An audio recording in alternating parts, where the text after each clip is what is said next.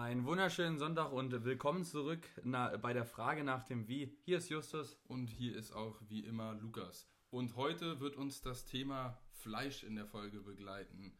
Und ja, konkreter, wie, was, was für Auswirkungen hat Fleisch eigentlich auf unseren einzigen Planeten, den einzigen Planeten, wo wir ja auch drauf leben. Und ganz wichtig ist da vor allem, wie kann ich jemand anderen überzeugen, äh, weniger Fleisch zu essen, bewusster Fleisch zu essen.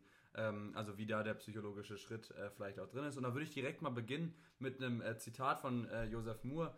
Der meinte, eine vegane Ernährung ist wahrscheinlich die beste Möglichkeit, den Einfluss auf die Erde zu verringern, nicht nur bei den Treibhausgasen. Das heißt, ähm, die Ernährung hat so einen riesengroßen Einfluss auf unser ganzes Klima, ähm, dass wir dort als Einzelperson eigentlich am meisten machen können. Und jetzt denkt ihr euch wahrscheinlich alle, Mensch, über Fleisch hat auch jeder schon mal gequatscht irgendwie und jedem ist doch auch irgendwie klar, dass man weniger essen muss. Ähm, ja, das ist so, wissen Aber wir alle. Man kann so Themen nie oft genug Man kann genau, man kann es zum einen nicht oft genug sagen, und äh, dazu gehört auch, dass äh, die meisten auf längerfristige Sichtweise immer noch nicht ganz verstanden haben, dass man Fleisch eigentlich gar nicht essen sollte. Ähm, dass das aber ein schwieriger, langer Prozess ist, ist klar. Nur wollen wir hier nochmal die Anregung zum Nachdenken geben, dass ihr für euch nochmal entscheiden könnt, wie viel Fleisch brauche ich ähm, und wie bereit bin ich für eine Veränderung, weil die Auswirkungen so dermaßen groß sind, dass man eigentlich äh, gar nicht mehr nicht darüber nachdenken kann. Und wie immer werden wir euch auch nicht nur stumpf sagen, dass ihr es nicht machen sollt, sondern auch Alternativen äh, zeigen, was man denn auch anderes machen kann. Genau.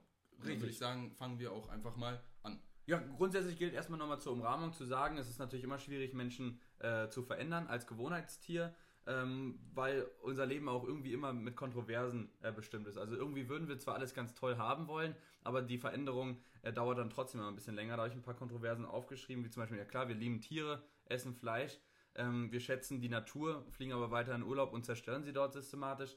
Wir wollen sprachliche Gleichberechtigung, akzeptieren aber kein Gendern. Oder wir wollen bezahlbaren Wohnraum, unterstützen aber die Petition äh, Deutsche Wohnen enteignen. Ui, das war jetzt forsch, ne? Aber äh, ist tatsächlich so. Wir wollen zwar ja, also ihr wisst, was ich meine, wir wollen was, aber unterstützen teilweise das Falsche oder äh, akzeptieren Modelle nicht, die das Problem auf jeden Fall aufheben, aber immer einhergehen mit einer großen Veränderung für einen selbst. Und das ist beim vegetarischen äh, Fleischkonsum eben genau das Gleiche, dass wir da schauen müssen, dass wir zwar einen, einen, alle wissen, worum es geht, aber die wenigsten verstehen, dass wir die Menschen sind, die Einzelperson, die das dann im Endeffekt umsetzen kann.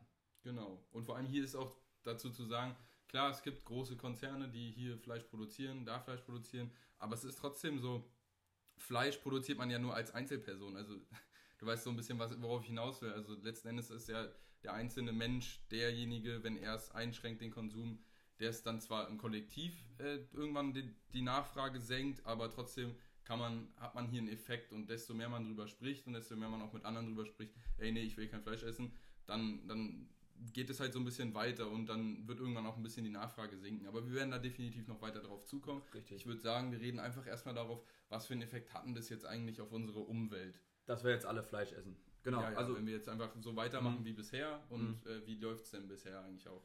Ja, da würde ich direkt einsteigen. Die IPCC, also die größte wissenschaftliche Organisation von Klimaforschern, äh, die hat äh, herausgefunden, dass äh, das ganze Nahrungsmittelsystem bis zu 37 Prozent aller vom Menschen verursachten Treibhausgase eben ja, ausgibt, ver verbreitet. Äh, das heißt 37 Prozent, ein Drittel, bisschen mehr sogar als ein Drittel von dem, was der Mensch so mit sich macht, äh, ist nur der Nahrung verschuldet, die wir im Endeffekt brauchen. Und die Treibhausgase ist nur einer der schwierigen Effekte äh, des Fleischkonsums. Das heißt, äh, allein wenn man nur darauf guckt, was natürlich die, den Klimawandel am meisten äh, an, anfeuert, die Treibhausgase, da haben wir ein Drittel. So, und davon, jetzt wird es nämlich spannend, äh, ist die industrielle Tierhaltung zu ungefähr 45% verantwortlich. Na, das heißt, 45% von dem, was der, negativ, also was der Mensch negativ auf Treibhausgase von der Nahrung macht, Bei ist Tierhaltung. Ja. Tierhaltung, nicht Landwirtschaft. Tierhaltung. Ja, 45% von der Landwirtschaft. Richtig. und, da, und jetzt wird es richtig spannend nur 18% also ein Fünftel der Kalorien, die die Menschheit zu sich nimmt, ist äh, aus tierischen Produkten und da sind Käse, Eier inbegriffen. 18% und das macht 40% der Nahrungstreibhausgase und benötigt 83% der landwirtschaftlich genutzten Fläche. Das heißt, für ein Fünftel, für 18% also weniger ein Fünftel, brauchen wir 83% also mehr von vier Fünfteln an Fläche. Das muss man sich mal vergegenwärtigen. Und die, die Auswirkungen sind dann natürlich klar. Ne? Wo kommt die Fläche her? Pipapo. So. das erstmal so zur Umrahmung, das sind für mich die krassesten Fakten zum, ja. zum Tier. Und um den Fakt von dir da auch ein bisschen einfach zu unterstützen, würde ich einfach mal sagen, ein Tier, das ist ja nicht einfach so da, wie eine, also oder das wächst ja nicht wie so eine Pflanze, beziehungsweise es wächst schon, aber damit es wächst, braucht es ja Nahrung. So und jetzt ist zum Beispiel bei einem Huhn, wenn man einem Huhn braucht, muss man in etwa 2 Kilojoule oder Kalorien, ich bevorzuge zwar Joule, aber muss man 2 Kilojoule äh, an Nahrung zufügen, damit es äh, am Ende ein, ein Kilojoule an Hühnerfleisch im Prinzip rausgibt. Beim Schwein ist dieses Verhältnis 3 zu 1 und beim Rind ist dieses Verhältnis bei 6 zu 1. Das heißt, du brauchst sechsmal mehr Fläche äh, von Pflanzen, um die gleiche Anzahl an Kalorien im Prinzip für den Mensch äh, herzustellen. Und wenn man, so ein bisschen genau, wenn man das dann hochbricht, das ist jetzt nicht ganz mit der Fläche des 6 zu 1, sondern einfach, du brauchst die Kilojoule aus einer Pflanze, braucht ja noch viel, viel mehr Fläche, um das am Endeffekt zu haben. Aber das Faktum ist klar. Also du brauchst extrem viel Nahrung, um extrem wenig Nahrung rauszubekommen. Das ist so der Punkt. Und bei diesen, bei diesen 15% der weltweiten Treibhausgase, was ich ja meinte aus der tierischen Landwirtschaft, da ist noch nicht mal mit drin dieser massive Einsatz von Düngemitteln und Pestiziden, die Abholzung von Regenwald und Produktion äh, von Soja, die Umwandlung von Wiesen in Ackerland und die Trockenlegung von Feuchtgebieten. Also allein der Effekt, äh, nur rein allein, dass diese Tiere gezüchtet werden in Massentierhaltungen, äh, produziert eben eine enorme Menge an Treibhausgasen und da stellt sich natürlich die Frage, ob man es dann im Endeffekt braucht. Gut. Genau. Was ähm, haben wir ähm, noch so für Probleme? Ja, dann ist so ein bisschen das Problem, man redet immer über CO2, CO2, CO2. Kühe zum Beispiel sind ja Wiederkäuer. Das heißt, die haben mehrere Mägen und wenn die ja das Essen essen, dann äh, haben, wird in manchen Mägen das Essen auch fermentiert. Wie, ich bin jetzt kein Tierbiologe, auf jeden Fall weiß ich, dass Kühe dabei bei diesem Gärprozess auch in manchen Mägen äh, und wenn die es wieder ausstoßen, im Prinzip beim Rülpsen, Methan aus, also sag ich mal, ausstoßen. Und Methan ist 72 mal schlimmer vom Treibhauseffekt, also jetzt pro Gramm oder pro Kilo, wie man es sehen will, mhm. als CO2. So, und wenn man jetzt mal nur diesen Methan, also im Prinzip nur den ineffizienten Prozess, Essen zu essen von einer Kuh, äh, sag ich mal, hochrechnet auf, den, auf die Bilanz von CO2, dann wäre das insgesamt 4% des weltweiten CO2-Ausstoßes ist nur durch den ich sage ja, Methanausstoß, so umgerechnet, von Kühen äh, zu verantworten. Das heißt, warte mal, wie viel, wie viel Prozent? Das heißt. 4% des weltweiten. Das heißt, 4% ist nur der Furz von der Kuh. Genau, also im Prinzip zwei. Wenn man es jetzt umrechnet von Methan auf CO2. Ja, der Effekt von dem Methan wäre wie 2 Milliarden Tonnen CO2 jedes Jahr. Heftig. Und das fand ich ziemlich, ziemlich interessant. Hier ist auch interessant, äh, das stand jetzt äh, beispielsweise in dem Buch Wie verhindern wir eine Klimakatastrophe von Bill Gates ähm, der ja viel mit Zahlen arbeitet und dann kommt zum Beispiel auch, kam raus, was ich sehr interessant fand, dass zum Beispiel Kühe in Nordamerika oder Europa fünfmal weniger Methan ausstoßen als Durchschnittskühe in Südamerika oder beispielsweise sogar in Afrika bis zu, also europäische Kühe zehnmal weniger als zum Beispiel in Afrika. Das liegt daran, dass in Europa und Nordamerika man oftmals optimierte Zuchttiere hat.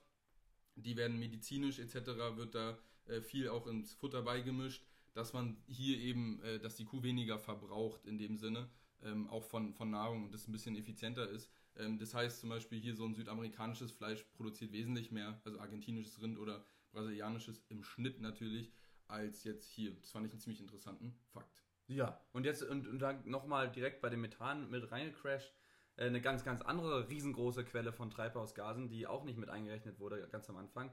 Die kommt natürlich aus dem Boden. Ne, das Lachgas, was jetzt erstmal ganz lustig klingt, ist äh, tatsächlich genauso schädlich wie Methan äh, für den Treibhauseffekt. Und das äh, kommt daher, dass äh, man ja natürlich ausreichend Futter braucht für die Tiere. Ähm, und dafür wird halt ganz viel Wald und äh, also wird ganz viel Wald in Weideflächen und Ackerflächen äh, umgewandelt. Und da wissen wir ja alle aus Bio, kennen wir von damals. Dadurch, wenn ich einen Boden freisetze, der speichert ganz viel CO2, zack, geht alles in die Atmosphäre hoch. Und jetzt denken natürlich viele, ja, aber ich meine, Ackerfläche, Mais, Pipapo, das braucht ja auch alles. Ich meine, da brauchen wir auch Fläche für, um satt zu werden. Ja, ist auch so, müssen wir bei Gemüse auch machen, da wird auch was freigesetzt. Aber wenn alle Menschen auf dieser Welt vegan leben würden, könnte man die Ackerfläche um 75% reduzieren und alle würden satt werden. 75%. Und ich meine, unsere 18, Bevölkerung ja. wird noch wachsen. Wir brauchen mehr Essen. Und es wird auch Konflikte geben, beispielsweise wegen Wasser, weil man eben Ackerflächen betreiben will damit. Und besonders in der Sahelzone oder sowas, da, da werden wir auf Konflikte treten wegen Wasser, auch besonders wegen dem Klimawandel. Und wenn wir jetzt effizienter Nahrung gewinnen können, weil wir beispielsweise auf Fleisch verzichten, dann können wir hier auch viele Konflikte präventiv behandeln.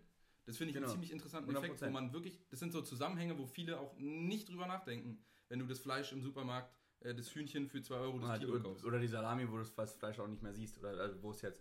Aber äh, was ich nochmal zu, zu Lachgas habe ich ein bisschen gerade falsch erklärt. Ich will da aber auch, Äh, Lachgas, ganz kurz, Lachgas sind sogar 300 mal mehr als CO2, wollte Ja, ich noch ganz kurz auch. Und das Lachgas entsteht natürlich nicht dadurch, dass man den, den Boden umwälzt, sondern da geht nur CO2 äh, sozusagen raus in die Atmosphäre, sondern das Lachgas kommt, äh, wenn ich ganz viel Nitrat nutze, äh, vor allem als Stickstoffdünger. Äh, Dünger, ähm, und dafür, davon wird einfach ein großer Teil von den Pflanzen nicht aufgenommen und das geht dann, äh, das Nitrat wird dann mit Sauerstoff, äh, kommt in Verbindung in der Luft und dann kommt entsteht Lachgas. das Lachgas. So. Na, chemisch, chemisch hier auch einmal nochmal für die, die es interessiert, Ja. äh, eben Das durchzuspielen. die Stickstoffmonoxid und ich habe jetzt gelesen 272, aber das ist ja fast 300 Mal. Also es Genau. hat auf jeden Fall einen enormen Und da muss man zu sagen, Lachgas trägt 6 bis 7 Prozent zum weltweiten Treibhauseffekt bei. Ne? Da haben wir 4 Prozent war Methan, so Rummelpupse, und jetzt haben wir da 6 bis 7 Prozent. Da merkt man schon ein bisschen so die Dimension, äh, die da eben hintersteht. Ein Kilo Fleisch produziert 28 Kilo Treibhausgase. Klar, es kommt darauf an, welches Tier, aber wir nehmen jetzt einfach mal Durchschnitt einfach so Ja, ein Mischtier aus. Wollte ich jetzt mal einfach in den Raum werfen. Ein Kilo Fleisch, 28 Kilo Treibhausgase. Ein Kilo Obst und Gemüse, weniger als ein Kilo Treibhausgase. Uff. Ja. Auch ein Effekt. Heftig. Zahlen. Uff. Ich meine, hier, hier, wir haben ja vorher dieses Kalorienverhältnis von 6 zu 1 gehabt, zum Beispiel beim Rind. Und jetzt haben wir hier plötzlich vom Treibhausgaseffekt ein Verhältnis von 1 zu 28. Ja. So, und das sind, das sind doch Zahlen, so, wo man sich denken muss, komm, so, so richtig gut ist es eigentlich nicht. Ja, was heißt, das ist unvertretbar, wenn man sich die Zahlen anschaut. Und dann, ähm, jetzt werfen wir hier natürlich viele Zahlen im Raum. Falls ihr da Quellen oder sowas äh, benötigt, äh, sind wir da gerne äh, zur Hilfe äh, oder am Start, dann schreiben wir euch das gerne. Ansonsten aber überall, wo man sich versucht zu informieren, äh, wird man nur erdrückt von solchen Zahlen und die, ähm, genau, kommen natürlich aus seriösen Quellen, sonst würden wir es nicht sagen. So, jetzt, wolltest du noch gerade irgendwas sagen? Was war Ähm, das? Ich weiß nicht, wir könnten ja auch ein bisschen einfach auf wie viel Prozent der Ackerflächen werden denn davon verbraucht.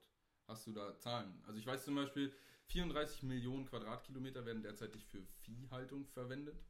Ähm, und das ist nur die Viehhaltung, also das heißt, es sind nicht die Ackerflächen, sondern wirklich nur die Viehhaltung. Und soweit ich weiß, ist das in etwa die Fläche von Brandenburg. Was? Also Deutschland hat eine Fläche von 35 Millionen Hektar. Hektar als Kilometer. Quadratkilometer. Aber Quadratkilometer sind größer als Hektar. Ja, keine Ahnung. Achso, Also warte, wär's das noch sind. Millionen, das ist viel mehr. Ah, sorry, da bin ich jetzt gerade raus. Da bin ich, da bin ich ist auf jeden Fall riesengroße Fläche. Was ich, was ich einfach noch habe, ist, äh, Sojaanbaufläche war 1997, also vor 25 Jahren, bei 67 Millionen Hektar und ist jetzt bei ca. 120 Millionen Hektar, also fast verdoppelt innerhalb von 20 Jahren. Und Soja ist besonders gerade für die Tierernährung, äh, wird das äh, eben angepflanzt. Und Deutschland ist gerade mal ein Viertel so groß wie die weltweite Fläche von Soja. So, das, ich habe mich hier vorbereitet, habe dann einen Vergleich aufgestellt. Ich glaube, ich habe äh, meinen Vergleich, war deswegen so am Haken. Deutschland hat, soweit ich weiß, 357.000 Quadratkilometer. Ja, Und hier haben wir jetzt 34 Millionen. Und soweit ich weiß, sind 34 34 Millionen, Millionen, wahnsinnig das wäre die doppelte Fläche von Russland. So, und es ist ziemlich viel. ja. Und also an sich würde es Sinn ergeben, weil wir haben Kontinentalfläche ziemlich viel noch. Äh, Ja, das ist ja so wunderschön an Zahlen, dass man da immer noch hinterher schauen muss, äh, was das jetzt eigentlich hier für eine Zahl ist, die du in den Raum wirfst. ja, ja. Äh, macht uns natürlich nicht glaubwürdiger, aber passt schon. Äh, nehmen wir so mit rein. Ähm, das jetzt erstmal dazu, zu Ackerflächen. Da wissen wir alle, was passiert. Ich meine, wir kennen das alle aus Brasilien. Da gibt es die riesengroßen Regenwaldflächen, die da abgeholzt werden, äh, um eben Ackerland zu schaffen. Ähm, da wird natürlich wieder extrem viel CO2 rausgelötet. Also was, der Fakt, den man eigentlich damit, den wir sagen möchten, ist diese krasse Dimension, die hinter diesem äh, kleinen, unverschuldeten Plastikpaketchen Wurst im Regal steckt, ist einfach geisteskrank groß, genauso wie bei der Überfischung. Genau. Ähm, ich habe jetzt nochmal kurz geguckt, äh, meine Zahlen sind auf jeden Fall richtig. In etwa die doppelte Fläche von äh, Russland wird aktuell für Viehhaltung verwendet. Dabei sind aber auch äh, die Au Anbauflächen integriert. Das heißt, man muss sich trotzdem vorstellen, die doppelte Fläche von Russland. Und Russland ist das mit Abstand größte Land auf unserem, äh, auf unserem Planeten. So. Ja. Und das wird nur für Tiere verwendet, die wir am Ende essen. Und das ist sehr ineffizient. Ja, da kannst du auch schon direkt äh, implizieren, ähm, dass auch die Biodiversität darunter extrem äh, leidet. Ne? Wenn ich jetzt Genau. gerade angesprochen, in Brasilien den Regenwald abholze, sterben natürlich tausende von Arten aus. Und da gab es jetzt neulich äh, den Fakt, eine neue Studie, dass gerade mal 3% der weltweiten Land- und Landfläche ökologisch voll intakt ist. 3%. Nicht? Und man ist, man, man ist von 25% ausgegangen und es sind am Ende nur 3% gewesen. Das, muss, das ist für mich äh, verheerend. Und wenn ich da dann weiß, um jetzt einmal noch den Bogen zu spannen, da dann weiß, dass ähm, der Verzicht auf Fleisch, der macht das Problem natürlich nicht weg. Aber der Effekt, den ich damit habe, wenn ich verzichte auf ein, zwei Sachen, Fisch, Fleisch, jetzt als grobes Beispiel, was ich dann trotzdem, auch wenn ich nur eine Person bin, für einen Effekt bewirken kann, wenn der in der Masse getätigt wird, das ist, äh, denke ich, eine Dimension, die man sich so ja, versuchen muss vorzustellen. Ne? Ja, Ganz ja. wichtig. Und wenn, wie gesagt, 75% weniger Ackerfläche, das, das sind Zahlen, da, da, werde ich, da drehe ich mich im Bett, wenn ich dann denke, wie sich manche Leute jeden Tag noch ein Kilo Fleisch reinhauen. So, jetzt haben wir mit dem, mit dem Problem, äh, müssen wir nochmal schauen. Hast du da noch groß was? Ja, sagen wir es einfach mal so, bei Fleischkonsum jetzt mal so ein bisschen auch einfach ethisch. Da sterben Tiere in Massentierhaltung und das ist auch einfach nicht, das ist kein gesundes Fleisch, das, da sind oft Antibiotika drin, äh, damit eben die Tiere schnell ranwachsen, ohne irgendwelchen Problemen. Wenn die vollgepumpt, das kann zum Beispiel dazu führen, dass äh, in Zukunft manche Antibiotika äh, Resistenzen aufgebaut werden, auch vom Menschen und dadurch sowas, so bestimmte Viren eben nicht mehr bekämpft werden können. Das kann ziemlich schlechte Folgen haben. Ähm, an sich ist auch einfach Massentierhaltung, wenn so ein, so ein Schwein auf wirklich weniger als einem Quadratmeter äh, auf, auf mehrere Kilo, also mehrere ich weiß nicht, wie viel so ein Schwein wiegt, aber es wiegt auf jeden Fall viel. Äh, und dann werden die da rangezüchtet auf wenig Platz und es ist einfach so ethisch, wenn man sich das vorstellt, das ist schon irgendwie ein trauriges Ableben für so ein Viech, nur damit es halt am Ende oder dann äh, beim, beim Netto oder bei, bei Lidl für, für einen Ramschpreis verkauft werden kann. Dann muss man sich vorstellen, ist ein Schwein weniger wert als jetzt ein Hund zum Beispiel. Genau. Das ist zum dem. Aber das ist, das ist gerade dieses arg psychologische, wo sich auch äh, gerade die Fleischesser mal schwer tun, dieses Argument aufzunehmen aber müssen wir mit reinbringen, keine Frage. Jetzt noch das äh, wirtschaftliche oder beziehungsweise eher die Frage, wenn man jetzt einen Schuldigen versucht äh, zu finden, wer sind denn überhaupt die Schuldigen für das Riesenproblem? Ne, da gibt es zum einen äh, Staaten und Regierungen, äh, wo ich ganz gerne den Bolsonaro kritisiere, äh, in, in Brasilien, der da den, also so einen richtigen Scheiß drauf gibt, was in der Umwelt passiert und die Ackerflächen doppelt so schnell rodet und äh, also die, die den Urwald rodet und Ackerflächen anbauen Da empfehle ich nur mal bei Netflix die Doku Bad Money, da geht es auch einmal um diesen Korruptionsskandal in Brasilien, wo wirklich von auch amerikanischen Lebensmittelkonzernen ziemlich viele im Parlament äh, von Brasilien geschmiert wurden, damit die Abholzung vom Regenwald, damit dort Rindflächen und Ackerflächen äh, so. für, für Viech eben äh, produziert werden kann, dass, dass es einfach weiter abgeholzt werden darf und so weiter. Und da ist wirklich äh, viel auch politisch sehr, sehr schwierig zu sehen. Genau, also man hat also jetzt Brasilien zum Beispiel, also wir wollen jetzt da keinen Loser, den Bad, Bad Boy rauskristallisieren, aber jetzt würde ich auch einfach nochmal China nennen, weil es eh der mega Bad Boy ist. Ähm, insgesamt 1,4 Millionen Tonnen Pestizidwirkstoffe, die in, im Boden kloppen. Das ist fast so viel, wie die Welt 1990 insgesamt eingesetzt hat. Ähm, also muss man sich einfach, das sind so die Bad Boys, äh, wenn man jetzt die Staaten und Regierungen anschaut. Ähm, natürlich USA mit äh, einhergehend. Ja, und, und, vor allem auch die Amerikaner haben zum Beispiel pro Kopf einen doppelt so hohen Fleischkonsum äh, wie jetzt beispielsweise in Deutschland. Also die essen 120 Kilo zum Beispiel äh, im Jahr im genau. Schnitt und Deutschland 60. Weltweit sind wir bei 33,7 Kilo Fleisch. Ähm, man muss sagen, Fleisch ist zwar in vielen Kulturen auch so ein bisschen integriert, in vielen religiösen Prozessen integriert. Oder im und das Dankfest, äh, wie heißt es? Thanksgiving. Thanksgiving, der Truthahn, der auch meistens voll hochgezüchtet wird. Ähm, und da muss man jetzt sagen, okay, das, ist, das hat aber nur einen kleinen Effekt, äh, aber es ist trotzdem kulturell zum Teil verankert. Aber sagen wir es einfach mal so, die Bad Boys, weiß ich nicht, äh, China, Brasilien kann man da ein bisschen nennen, aber genau. es ist auch viel einfach der, die Person, die sich fürs Billigfleisch auch entscheidet. Richtig. Und zum anderen kann man natürlich noch die großen Agrarkonzerne sich anschauen. Ne? Die haben jetzt, da wurde jetzt äh, neulich eine große Liste mit den 35 größten Fleischkonzernen veröffentlicht. Und das Ergebnis äh, ist, dass die fünf größten Fleisch- und Molkereikonzerne bereits heute mehr Treibhausgasemissionen pro Jahr ähm, eben rauslassen äh, als irgendeiner dieser großen Ölkonzerne wie Exxon, Mobil, Shell oder BP. Also ist sogar die, die Wirtschaft hinter dem Fleischkonsum teilweise klimaschädlicher oder ist klimaschädlicher als äh, der, die Ölkonzerne. Ne? Um de, den Vergleich vielleicht auch nochmal anzustellen. Und ähm, als drittes, den man verursachen kann, sind leider, auch wenn sich da jetzt viele vielleicht beleidigt fühlen, ist der Endverbraucher. Ne, wenn man den Markt nicht hat, dann wird man auch nicht solche Riesenkonzerne aufstellen und die werden kein Geld mehr kriegen. Also ist der schuldigste Mensch im Endeffekt der, der, der kleinste in der Nahrungskette, sage ich jetzt mal, also der Endverbraucher, der das Fleisch äh, im Supermarkt kauft. Und da ist leider auch der größte Hebel. Ne, ich kann von der Politik genug sagen, ja, gerade in Deutschland kann ich genug Auflagen machen, wie man Fleisch zu produzieren hat oder ein Biosiegel oder sonst was draufhauen. Im Endeffekt äh, steht da die Wirtschaft wieder äh, auf großen Beinen und baut irgendwas anderes auf oder umgeht die ganzen Systeme. Also das, das größte Problem, der größte Faktor ist immer der Endverbraucher. Das ja. wollte ich an der Stelle nochmal sagen. Und deshalb kann man, und das ist psychologisch auch ganz wichtig, dass man sich nie einen Bad Boy raussucht und sagt, uh, ja, die Chinesen mit dem Kohlekraftwerken, das sind die, das sind die, da müssen wir angreifen. Da müssen wir uns überhaupt gar nicht ändern. Das merkt man in Deutschland auch ganz oft, wird immer gesagt, ja, aber Deutschland hat doch nur so und so viel Prozent beim CO2-Ausstoß. China hat so viel mehr. Und die bauen auch immer die ganzen neuen Kohlekraftwerke. Immer den Finger auf andere zeigen. Komm, ganz ehrlich, das ist so eine dumme Einstellung. Da wird sich nichts verändern, wenn man so denkt. Ja, das ist einfach nur, damit man ein Argument hat, um sein eigenes Verhalten nicht verändern zu müssen. Und das ist eigentlich ziemlich feige. Ja, feige. Jetzt hast du aber einen rausgehauen. Feige. Ja, nee. So, jetzt müssen wir aber, jetzt haben wir schon 20 Minuten gequatscht hier, jetzt müssen wir so langsam mal kommen. Jetzt würde ich sagen, machen wir erstmal äh, die Alternativen zu Fleisch und dann ähm, versuche ich nochmal psychologisch ein bisschen aufzuholen, wie man jemanden jetzt äh, überzeugen kann, dass sich vielleicht doch nochmal anders über, zu überlegen, ob man jetzt Fleisch konsumieren muss. Ich hatte einen Vorschlag, der so ein bisschen an die CO2-Steuer auch äh, anlehnt, den ich ziemlich witzig eigentlich fand und es ist eine Methansteuer, ähm, die man im Prinzip auf ja, Rindfleisch erhebt. Ähm, und da kann, kannst du eben ziemlich gezielt den Rindfleischkonsum äh, minimieren oder zumindest versuchen, den zu minimieren. Und man kann auch gucken, ob man Kühe nicht irgendwie mit bestimmten Mitteln dazu bringt, dass sie es eben kein Methan ausrülpsen.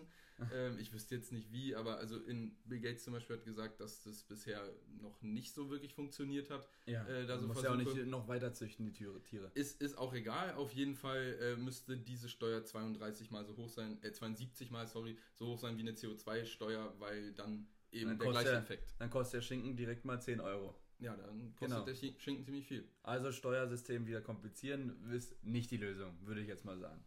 Ja, eine Option, aber das ist ja schon wieder fast. Ich finde es einen interessanten Ansatz. Ja. Ich, ja, gut. Ich man, bin da eher der liberale Ansatz. Im Endeffekt, wir sind eine schlaue Gesellschaft, jeder sollte selbst entscheiden, wie er es macht.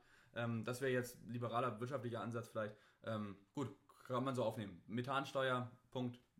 Ähm, ich, ich will jetzt auch nicht, man kann zum Beispiel selber auch sagen, wenn ich jetzt Fleisch esse, etwas oder man, man kann mal gucken, so, was für Alternativen gibt es. Und da gibt es eben zwei ziemlich klare Alternativen, die sich vielleicht in der Zukunft irgendwann so ein bisschen abbilden werden. Und das eine, das ist In-vitro-Fleisch. Und ich erkläre es einfach mal so, da werden eben Stammzellen von der Kuh entnommen und wenn dann in einem Labor eben mit so einem Mix, der, das hofft man in Zukunft mit, mit Algen etc.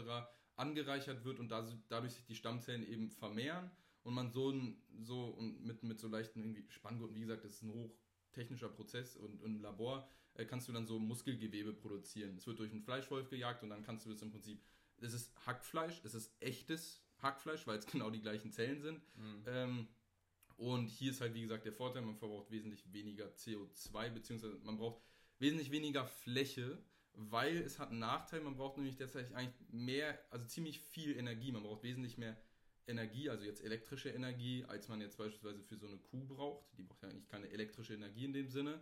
Ähm, es ist ziemlich gut für Hackfleisch und Wurst und es gibt es zum Beispiel schon fürs Huhn.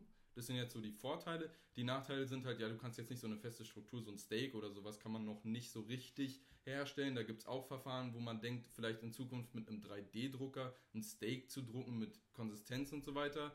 Ähm, aber der größte Nachteil ist einfach bei dem In-vitro-Fleisch die Kosten. Also das ist derzeitig noch enorm kostspielig, weil es einfach zum einen viel Energie braucht und man zum anderen noch nicht so richtig einen industriellen Prozess herausgefunden hat. Und dadurch sind die Preise derzeitig bei 100 bis 800 Euro pro Kilo. Ich glaube, das äh, kann man im Supermarkt, gibt es wenig Leute, die sowas gerne kaufen wollen würden. Und das ist so, ja, äh, das ist so ein bisschen das Problem bei dem In-vitro-Fleisch. Das andere, das sind dann einfach vegetarische Alternativen. Äh, ich denke, äh, viele haben sowas auch schon mal gesehen äh, im Supermarkt mittlerweile. Die Regale, die werden ziemlich schnell aufgestockt, äh, was, was solche Alternativen angeht, besonders bei Burger Patties. Die sind halt, weil wie gesagt, Hackfleisch ist am einfachsten zu reproduzieren. Ähm, und ja, wie gesagt, äh, hier kann man nur an den Endverbraucher sagen, probiert es einfach mal.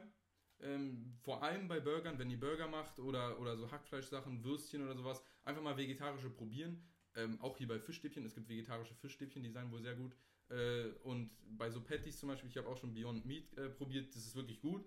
Das schmeckt. Man soll sich nicht darauf einstellen, dass es eins zu eins wie so ein äh, Hamburger schmeckt, sondern so ein bisschen, als wäre es, was weiß ich, so ein, so ein bisschen komisches Rind einfach. Mhm. Aber es schmeckt lecker, man muss sich mal drauf einlassen, es probieren, für sich selber entscheiden. Und wenn man eben hier auch wieder ansetzt, dass mehr Leute das kaufen, dann hat man einen größeren Markt, dann hat man einen größeren Preisdruck auf die Unternehmen und dann kann man am Ende vielleicht wirklich mal Fleisch, also Fleischersatz haben, der wirklich wie Fleisch schmeckt äh, und auch vom Preis genauso hoch, äh, gleich ist, weil derzeitig kostet es zum Teil noch so 70 bis 80 Prozent. Äh, Ikea macht's, Ikea macht's vor, da kostet der Hotdog, der vegetarische, weniger als der, als der normale Hotdog. So. Ähm, das ist interessant. Ja, ist total super, weil dann würde ich also als Sparer natürlich den, den vegetarischen äh, bevorzugen. Ja. Hast du noch andere Alternativen? Ähm, naja, das sind erstmal so diese Alternativen, wenn man jetzt wirklich sagt, okay, ich will trotzdem noch in den Genuss von Fleisch kommen, weil Fleisch lecker ist. Das will ich ja auch niemandem abstreiten, wenn er sagt, dass Fleisch lecker ist. Ähm, aber hier ist einfach so ein bisschen Fleischkonsum minimieren oder wirklich sagen, dass ich es nicht mehr mache, ist äh, schon eigentlich die beste Lösung. Oder halt, wie gesagt, vegetarische Alternativen. Mm, aber wenn, wenn man jetzt wirklich sagt, okay, ich will jetzt nicht zu 100% gar kein Fleisch mehr essen, weil es für mich ein Genuss ist, dann will ich dir eine Sache sagen, guck mal, wie viel Fleisch du isst. Ähm, wie, so täglich oder in der Woche, wie viel isst man da? Äh, und wenn man wirklich täglich Fleisch isst, dann ist das Fleisch auch eigentlich nichts mehr Besonderes. Dann ist es nichts mehr, worauf man sich freut. Und dann kann man sich mal überlegen, okay, ich sag mir jetzt, ich werde fünf Tage in der Woche irgendwie vegetarisch essen und dann dafür äh, das gleiche fürs Fleisch bezahlen. Also das heißt, ich kaufe mir dann gutes Fleisch. Biofleisch zum Beispiel hat meistens, äh, vor allem regionales Biofleisch, hat meistens einen wesentlich geringeren Effekt als eben Fleisch aus Brasilien oder Argentinien als Beispiel. Mhm. Das heißt, man kann sich hier so ein bisschen drüber nachdenken, okay, ich kaufe mir eben nicht das Massentierhaltungsfleisch, sondern ich kaufe mir irgendwie doch lieber ein bisschen äh, gutes Fleisch.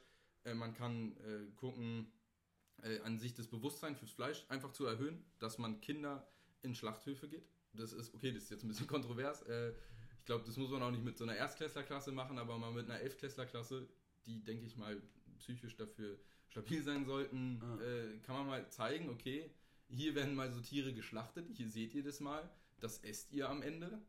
Und ich glaube, viele Leute, die, die haben noch nie in ein Schlachthaus reingeguckt. Die haben noch nie so eine. Ja, gut, so eine ist auch schwierig, das anzugucken, natürlich. Aber ja, aber irgendwie so, ich finde, äh, man, man, soll ja auch mal alles sehen, äh, damit man wirklich da, sich eine Meinung zu bilden kann. Und das sind so ein bisschen die Vor, Vor, also Vorschläge von mir, wirklich mal entweder bewusster konsumieren oder mal die Alternativen auszuprobieren, damit sie in Zukunft äh, auch günstiger sind. Genau, so jetzt, jetzt versuche ich nochmal ganz schnell, jetzt sind wir schon bei 27,5 Minuten, äh, die letzten so fünf Tipps an, an jetzt vielleicht auch Vegetarier oder Flexitarier, ist ja auch immer noch ein schönes Beispiel, was man so einer anderen Person nahe tragen kann, wenn man jetzt nicht in eine Diskussion kommt, sondern einfach in einen Austausch über Fleischkonsum. Ne, das Wichtigste, find, oder einer der guten Punkte, die man immer ansprechen kann, ist, dass man anderen Leuten eine Dokumentation empfiehlt äh, die über vielleicht Massentierhaltung geht, vielleicht aber auch einfach ähm, über äh, Fischkonsum. Ich meine, alle kennen die Netflix-Doku Seaspiracy und Cowspiracy, äh, aber da gibt es auch Dokumentationen wie Dominion. Ähm, da ist ganz wichtig, aber dass man nicht äh, von oben herab sagt, du musst das mal angucken, guck dir das unbedingt mal an, das ist ganz, ganz wichtig, du musst da was verändern bei dir, sondern dass man eher sagt, äh, ich habe da jetzt letzte Woche so eine Dokumentation gesehen, die hat mich echt wirklich weitergebracht äh, in der Sichtweise auf das ganze Thema. Ähm, Wäre schön, wenn du es dir einfach anschaust, äh, vielleicht hast du da auch dann nach eine andere Meinung. Ähm, das andere ist natürlich, dass man die Gegenüberperson äh, versucht zum Nachdenken anzuregen. Das geht besonders über Fragen. Wenn man immer wieder Nachfragen äh, stellt, warum isst du eigentlich Fleisch? Da geht es dann nicht darum, so abwertend zu sagen, warum isst du eigentlich Fleisch, sondern da geht es darum, überlege dir mal, warum esse ich eigentlich Fleisch? Ist das nur der Geschmack? Ist das vielleicht auch äh, das ganze Gewohnheitliche drumherum? Ähm, das sollte man sich hinterfragen. Ähm, dann gibt es natürlich diese psychologischen Sachen. Glaubst du, dass Tiere keinen Schmerz empfinden und sowas? Ähm, oder inwiefern unterscheidet sich ein Hund vom Schwein? Ähm, oder zum Beispiel auch ganz andere Se Se Sichtweisen. Äh, wusstest du, dass äh, immer mehr Leistungssportler vegan ernähren, also sich vegan ernähren? Ähm, das sind so Fragen, die kann man gut immer reinbringen in ein Gespräch, aber da ist immer richtig Vorsicht geboten, dass man nicht äh, von oben herab jemandem etwas aufzwingen möchte, sondern man muss den Fleischessern Zeit geben, sich zu verändern. Ja, Wie man gesagt, muss ihnen halt auf Augenhöhe begegnen. Auf Augenhöhe ist ganz wichtig und äh, die Veränderung passiert ganz, ganz langsam und nicht von heute auf morgen. Und es ist ähm, super großartig, wenn sich jemand für vegetarische, vegane Ernährung entscheidet. Lukas und ich haben es ja jetzt auch gemacht. Aber man sollte es, wie gesagt, keinem aufzwingen. Ähm, aber der beste Weg oder der einfachste Weg ist da einfach, dass man sagt, okay, ähm, vielleicht lade ich dich mal ein und wir probieren mal was Fleischloses oder eine Fleischalternative oder sowas. Dass man einfach das für sich selber wieder macht, das gleiche wie beim Gender, man macht es für sich selber und äh, das ist äh, wie Covid. Das geht auf einmal äh, auf alle über. Ähm, Also jetzt ist keine Krankheit, das ist vielleicht schwierig als Krankheit da, da, darzustellen. Aber wenn man es selber immer wieder macht und dann lädt man ein und sagt, kommt, ich gebe euch mal einfach heute ein äh, fleischloses Essen aus, probiert es einfach mal aus und man wird sofort äh, erkennen, dass fleischloses Essen genauso gut schmeckt wie äh, mal ein saftiges Steak. Und es ist auch nicht verwerflich, wenn jetzt mal einer alle zwei Wochen sich da so ein Steak reinhauen möchte, wenn es seinem Genuss entspricht, solange man es bewusst tut und äh, sich den Hintergrund vor Augen führt, ist, da ja, ist das auch nicht verwerflich. Nur in Zukunft. Ich meine, ich habe jetzt auch nicht den Schritt gemacht von, Vegetar äh, von Fleischesser direkt auf äh, vegan, ne, baue auch den Zwischenschritt vegetarisch, aber ich habe trotzdem den Blick in die Zukunft, dass ich irgendwann vegan leben werde. Nicht einfach nur, weil, äh, keine Ahnung, so halt, sondern äh, wirklich bewusst, weil es äh, das Klima eben am meisten äh, schützt, wenn ich das äh, für mich selber mache. Ja, einfach, wir haben einen Planeten. So. Und es ist so ein bisschen dieser, dieser Gedanke, wir leben alle auf diesem Planeten. So, und irgendwie, wir, wir sind alle gemeinsam hier drin. Und, und es ist nicht nur die Chinesen, ich. genau, nur die Chinesen und die Brasilianer, die da was falsch machen, sondern eben auch wir. Und da ist ganz wichtig, auch äh, vielleicht, weil wir das jetzt auch gar nicht gemacht haben hier heute, dass man normalerweise in einer 2 zu 2, äh, 1 gegen 1 äh, Diskussion auf gar keinen Fall äh, ein Faktenfeuerwerk losschießen soll. Haben wir jetzt natürlich gemacht, weil es auch in einem Vortrag oder ja, das ja, jetzt im Vortrag wir haben ja wichtig ist, Minuten. dass man, dass man das äh, kurz erläutert. Aber wenn man jetzt ein kurzes Gespräch hat, ist ganz, ganz wichtig. Nicht Fakten, bam, bam, bam, weil das erschüttert jemanden, da ist man direkt zack auf äh, Abneigung. Und es ist einfach unfassbar unsympathisch, wenn man Fakten raushaut. Das ist, Klugscheißer mag wirklich keiner, auch wenn ich mich selber gerne als einer sehe. Ähm, und deshalb lieber ein Gespräch auf Augenhöhe, auf Fragen zurückgreifen. Und genau, das ist so das Wichtigste, was wir weitergeben äh, können. Ich meine, die Fakten habt ihr jetzt gehört. Ähm, faktisch gesehen ist es unvertretbar, weiterhin äh, unverändert so viel Fleisch zu essen, wie wir es machen in Deutschland. Ähm, aber wie gesagt, jeder hat die eigene Entscheidung und wenn man der Auffassung ist, dass ähm, ja, man sein Wohl über das anderer stellt, dann ist das so. Dann ist das auch okay. Und nur noch eine letzte Zahl. Über 30 Kilo Fleischkonsum pro Person äh, wird, ist gesundheitlich auch nicht äh, irgendwie besser, sondern eher schlechter und nicht zu empfehlen. Richtig. Äh, das heißt auch einfach für eure persönliche Gesundheit ist es besser, jetzt nicht sich zu Also sagen, nicht äh, Chicken mit Reis, sondern Tofu mit Reis. Das ist ja, das Ding. Das genau. ist das Ding. Oder mal eine Lasagne mit äh, Tofu oder so, Tofu-Hack. So, jetzt haben wir 32 Minuten, jetzt machen wir noch schnell die letzten drei Fragen an unsere Zuhörer. Willst du die heute machen? Ähm, ich ja, mache die auch gerne. Gerne. Dann würde ich einfach mal sagen, fängst du mit deiner ersten Frage an. Wie wichtig ist Fleischkonsum für mich? Ganz wichtig. Einfach hinterfragen, brauche ich es, brauche ich es nicht. Die nächste, was für Fleisch kaufe ich? Also, welche Tiere und von wo kommt das Fleisch? Wie viele Alternativen habe ich schon ausprobiert? Habe ich schon mal eine vegetarische Wurst gegessen? Habe ich schon mal Tofu probiert? Schmeckt mir das? Wenn es mir nicht schmeckt, gibt es andere Alternativen. Ja? Und ich denke, eigentlich mit den drei Fragen kommt man so ein bisschen hinter das ganze Ding. Genau. Einfach nachdenken. Das ist das Wichtigste nach dem Podcast. Einfach nachdenken, überlegen, brauche ich es, brauche ich es nicht. Und äh, ich denke, dann habt ihr was gewonnen und wir äh, ja, gewinnen hier eh nichts, aber wir, haben, wir freuen uns, wenn wir euch da in der Meinungsbildung äh, gefördert haben. Und demnach ähm, würde ich sagen, sehen wir uns in zwei Wochen. Und ähm, da ja. haben wir dann wieder ein nicht ganz so ernährungsspezifisches Thema, sondern dann gehen wir wieder äh, auf ein super aktuelles Thema. Und genau, bis dahin. Jo, ciao.